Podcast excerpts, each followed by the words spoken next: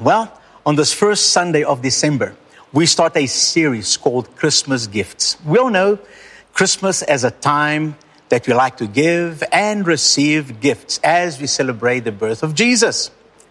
As we prepare to celebrate the birth of Jesus on Christmas Day, we were looking this series at the gifts that Jesus received. Today and the next two Sundays, we will look at the three gifts which the wise men brought to Jesus. Let's read the account of the visit of these wise men. You find it in the book of Matthew, chapter 2, the first 12 verses. Here we go.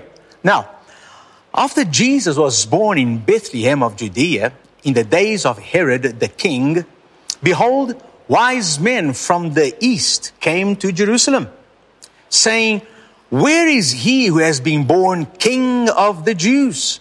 For we have seen his star in the east and have come to worship him. And then Herod the king heard this. He was troubled, and all Jerusalem with him. And when he had gathered all the chief priests and scribes of the people together, he inquired, inquired of them where the Christ was to be born. And so they said to him, In Bethlehem of Judea, for thus it is written by the prophet, But you, Bethlehem, in the land of Judea, are not the least among the rulers of Judah.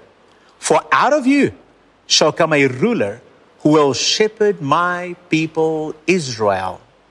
Then Herod, when he had secretly called the wise men, determined from them what time the star appeared. And he sent them to Bethlehem and said, Go and search carefully for the young child.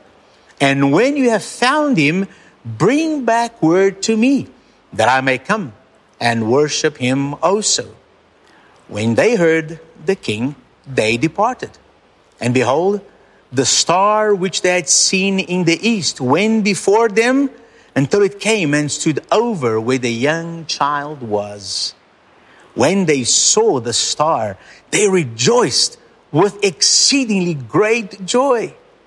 And when they had come into the house, they saw the young child with Mary his mother and fell down and worshiped him.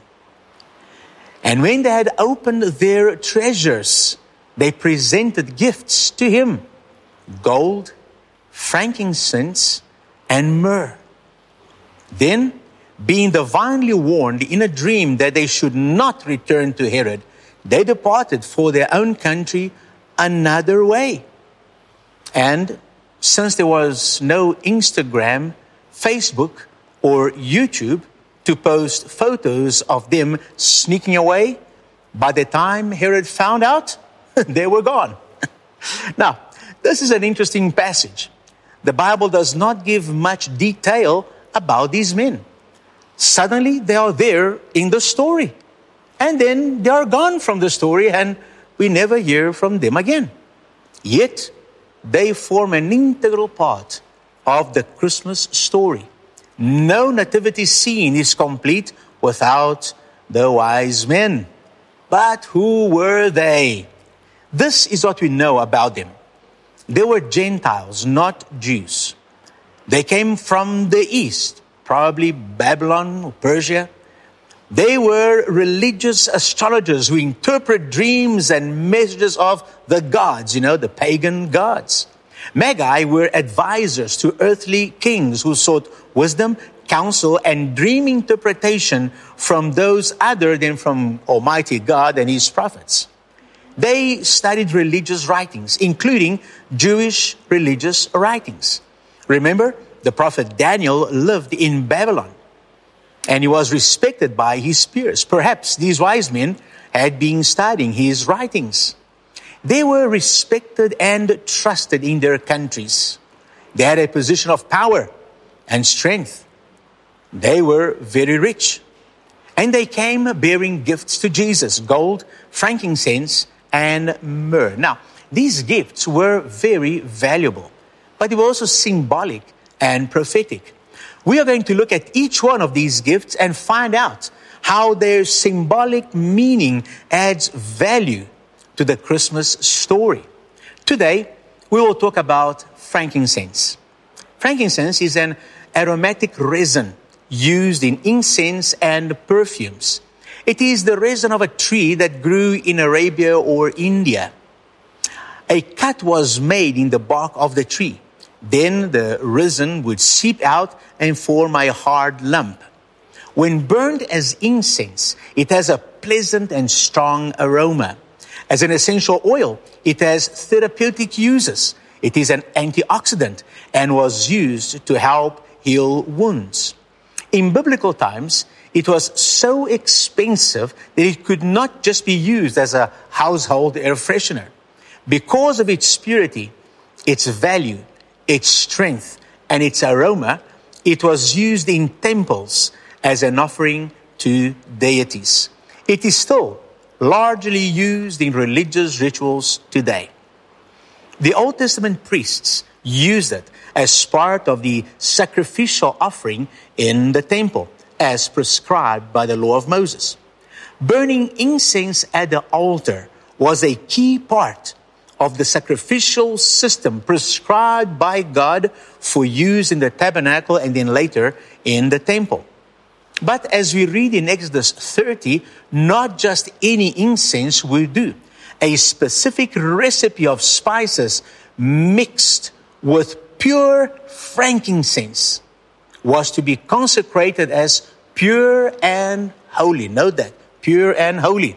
And was the only incense permitted at the altar. So frankincense is connected to the function of the priests. And because of this, theologians agree that this gift symbolized the priestly function of Jesus. Jesus, our high priest. And to understand how much this means to us, we have to understand a little bit of the function of the priests in the Old Testament. A priest basically represented the people before God. Priests had two functions. They made sacrifices for the forgiveness of sins, and priests prayed prayers on behalf of the people to God. Ever since the day that Adam and Eve sinned, there have been two opposing forces on earth, right up till today, which is the holiness of God and the sinfulness of mankind. These two forces are often clashing with one another. The holiness of God, the sinfulness of mankind. People don't want to talk about sin today. They talk about mistakes or weaknesses but not of sin. You see, you cannot tell me that what I do is sin.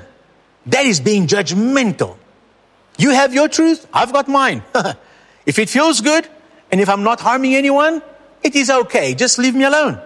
And that is the pattern of the world today. But it is not okay when a holy God says it is not okay. You see, if we don't understand the holiness of God, we will always have a casual approach to sin. Did you hear that? God is a holy God. If we don't understand the holiness of God, we will always have a casual approach to sin. Until we understand that God is holy, we won't realize the seriousness of sin, the tragedy of sin, the harm that sin does. What does it mean when we say that God is holy? The word holy comes from a Greek word that means separate or other. So it means that God is separate. That is, God is perfect in every way. He's flawless. He is pure. There is no fault, no wrong, no stain in Him. God is transcendently other, totally separate from what goes on here we need to understand that holy is not just one of his many attributes. No, holiness is the perfection of all his attributes. His power is holy. His grace is holy. His mercy is holy. His glory is holy. And so on. Our God is holy, but we are not. The Bible says that we have all sinned. We have all done something wrong. And we have fallen short of God's standards. Our sin breaks our intimacy with a holy God. God hates sin because sin is everything that God is not. Sin destroys life. Do you see the two opposing forces? The holiness of God and the sinfulness of man? And so the high priest in the Old Testament, once a year, would make a sacrifice as a temporary payment for the sins of the people. It was known as the Day of Atonement. The priest would sacrifice an innocent animal, a spotless lamb. Then you would take the blood of that animal and go into the temple and behind the veil into the Holy of Holies. The priest would then light the frankincense, and the incense would let smoke rise burning to heaven, representing the cries of the people of God for mercy. And then the priest would take the blood of that innocent animal and sprinkle it on the mercy seat. This would symbolize the death of an innocent one in the place of the guilty ones as a payment for their sins. Now, this sounds like a pretty bloody and, and gory system to temporarily cover the sins of people. Why would God require all of this? You see, God wanted His people to realize the seriousness of sin. And so He allowed them to go through all this and to see all this. Sin had to be punished. Someone had to pay the price of sin. And because God is just, sin cannot go unpunished. But God is also merciful. And the sacrifice of a lamb satisfies God's justice, but at the same time, it extends mercy to the people whom He loves. Pagan gods in the Old Testament required human sacrifices. God required a substitute to satisfy both His justice and His mercy. This was a temporary arrangement under the Old Covenant. But we are not in the Old Covenant. We are in the New Covenant. So let me tell you about a new and better sacrifice. It is God's will that we be holy too. But we cannot be holy by ourselves. So Hebrew 10 tells us about our present great high priest. His name is Jesus, and he is the Son of God. Listen to Hebrews chapter 10, verses 10 to 12. By that will, we will have been sanctified through the offering of the body of Jesus Christ once for all. And every priest, talking about the Old Testament priests, every priest stands ministering daily and offering repeatedly the same sacrifices, which can never take away sins. But this man, Jesus, after he had offered one sacrifice for sins forever, sat down at the right hand of God. Oh, hallelujah. Notice that the sacrifices of the priests could only cover, but never take away sins. They had to keep on doing it over and over and over and over again. However, one sacrifice, the death of Jesus, took away our sins forever. And on top of that, Jesus didn't remain dead. He was buried. But then on the third day, he rose. And he's alive today, sitting at the right hand of God. Wow. So the, the sacrifice of Jesus is not a temporary covering. But Jesus, as the high priest, offered his life, shedding his innocent life as a covering for our sins, satisfying the justice of God and extending mercy to God's creation. You who he loves so much. Jesus is our high priest. He's not a distant high priest, but one who understands us. Listen to the scripture in Hebrews 4 14 to 16. Seeing then that we have a great high priest who has passed through the heavens, Jesus, the Son of God, let us hold fast our confession. For we do not have a high priest who cannot sympathize with our weaknesses but was in all points tempted as we are, yet without sin, because he is holy. Let us therefore come boldly to the throne of grace that we may obtain mercy and find grace to help in time of need. Listen, Jesus, in his life on earth, he faced the challenges that we face. He understands our weaknesses. He faced the same trials and temptations that we do, yet he did not sin. I hope you'll understand and embrace the truth that whatever you're going through, Jesus understands. He relates to our trials. He sympathizes with our pain. Whatever you're going through at this very moment, He understands what you are going through. If you feel stressed right now and overwhelmed, He understands. When you was in the Garden of Gethsemane, when Jesus' friends abandoned Him and He knew what was coming, He fell to the ground and He said, My soul is overwhelmed in agony to the point of death. If you face anxiety, He understands. If you face shame, He understands. Remember, Jesus was conceived out of wedlock to a teenage mom. Scandalous. He was raised in a small town where everybody whispered about him and called him that bastard boy.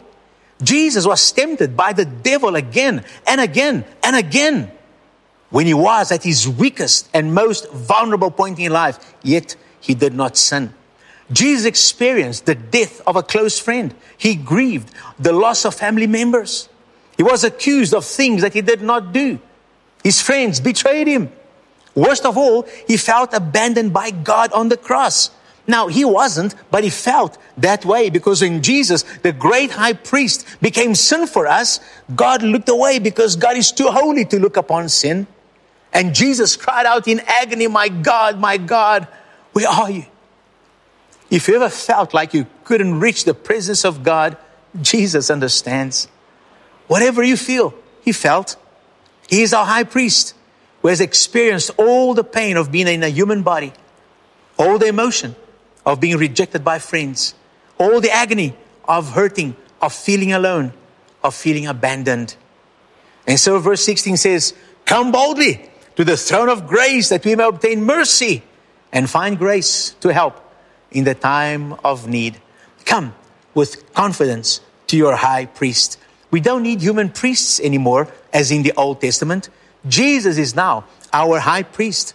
Yes, we can pray for one another, and we should. We can share our burdens with one another, and we can ask for counsel and help. But while doing all this, we can come straight to our high priest, to Jesus. What a significant gift frankincense was. Was it a prophetic gift? was it an indication that Jesus would fulfill a priestly, priestly role? Frankincense is considered pure and holy. Was this gift an indication that the life of Jesus was a pure and holy offering to God? No, I believe there is truth in that. Amen. And we will continue looking at all the other gifts. Join us again next week when we will take a look at another one of the three gifts. As we close now, why don't you take some time to thank God for your high priest, Jesus Christ? Because of him, God sees you and I as holy. Because of Jesus, because of his sacrifice, you and I are seen by God as holy. If you're in distress, going through a time of pain, disappointment, grief, remember that you have a high priest that sympathizes with you, who understands you. Talk to him right now. Ask for guidance. Ask for strength. Ask for an answer. He is not far. He is near. Amen. Let us close in prayer. Father God, thank you for Jesus. And Lord Jesus, thank you that you came and that you offered yourself as a holy and pure sacrifice to God. That you offered yourself as one sacrifice for all. paying the ultimate price, Lord Jesus, for the sins of all mankind. We honor you today, Lord Jesus. We worship you and we thank you for being our high priest. And even today, Lord, as you are the right hand of the Father, you continue to intercede for us as our high priest. We honor you. We glorify you. We thank you for who you are, Lord Jesus. Thank you for being with each one, watching, each one listening. And we praise your name, Lord, in the name of Jesus. Amen. May the love of God the Father be with you. May the grace and the peace of the Lord Jesus Christ be with you. May the Holy Spirit, His comfort, His presence be with you. And remember, you have a great high priest in the Lord Jesus Christ. See you next week for another gift. God bless you.